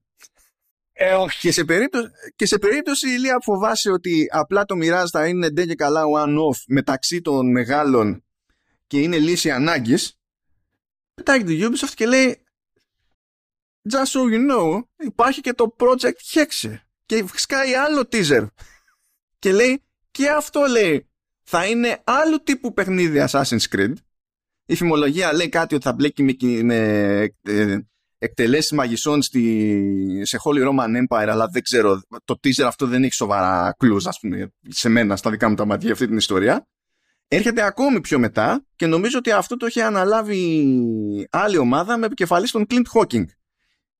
Και έχω μείνει εγώ στο έτσι και προσπαθώ να μετρήσω Assassin's Creed που ανακοινώθηκαν. Όχι. Ε, όχι. Όχι. Ε, ε, όχι. Έφτασε, ξεπέρασα τα ωραία μου. Τέλος. Όχι. Κάτω εγκυγεμό. Κάτω εγκυγεμό. Κάψιμο. Ε, όχι. Ε, δηλαδή, θα φάω τα γυαλιά μου τώρα, επί τόπου, ε. Πραγματικά. Η, Λέα μέσα στη φάση εκεί πρέπει κάποιος στη Ubisoft να είπε ότι να σας πω όλη την ώρα έτσι την πατήσαμε και με το Valhalla. Όλο, όλο δεν προλαβαίναμε και ήταν ε, από leak σε leak και δεν προλαβαίναμε να το ανακοινώσουμε εμείς. You know what? Θα τα κάψουμε όλα από τώρα.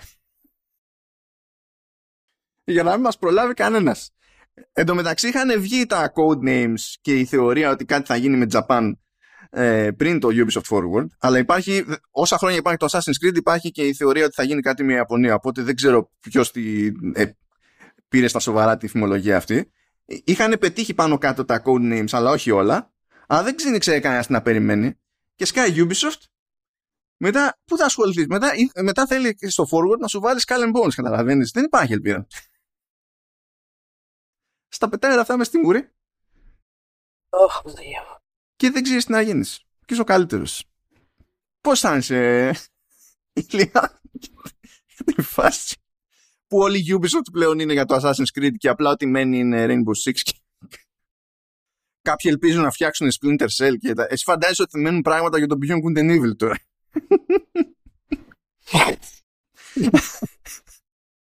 λοιπόν, ε, λοιπόν, εντάξει, κάτω εκεί γεμό. κάτω, κλείστε, κλείστε εξαγοράστες, πετάξτε Ε, Ηλία, μιλάμε τώρα τελείως ξυπόλυτος στα γκάθια, ε. Ήταν ε, τα... νευρικό γέλιο απλά. Νευρικό γέλιο. Δηλαδή δεν ξέρω τι θα μας βγει σε καλό και τι θα μας βγει σε κακό, αλλά είναι για νευρικό γέλιο. Είναι τέτοιο level, πιστεύω. Και ε. αισθάνομαι, ε, αισθάνομαι ότι δικαιώνομαι το, το ότι συνεννοηθήκαμε έτσι με τον Ηλία. Να μην πάρει χαμπάρι από πριν. Το έχουμε πιστεύω. Και με αυτά και με αυτά νομίζω ξεμπερδέψαμε κιόλας. Απίστευτο. Ωραία, για να, ωραία, για να τελειώσουμε τουλάχιστον, γιατί αυτό ήταν ένα σοκ τώρα αυτή τη στιγμή. Απλά για να τελειώσουμε με ένα ωραίο λουκουμάκι. Γενικά, λοιπόν, ε, προτάσεις να παίξετε αυτή τη στιγμή φυσικά είναι το Immortality. Δεν το συζητάμε. Το νέο σύλλογο του Σαμπάρλο. Είναι και στο ε, Game Pass, ε. Ναι, δεν θα σας πω τι είναι. Ε, ε, εάν δεν το έχετε παίξει. Ε, βάλτε το, φορτώστε το ε, και απλά αφαιθείτε. Ε, στηρίζεται πάνω στην ιστορία μιας πραγματικής ηθοποιούς ε, ε, την ξέχασα, τη Μαρσέλ, τη, της Μαρίσας Μαρσέλ. Ε, και η οποία όντως ε, εξαφανίστηκε από το, από το Hollywood δεκαετίες πριν. Ε, και το παιχνίδι αυτό εξερευνά γενικά την ιστορία της.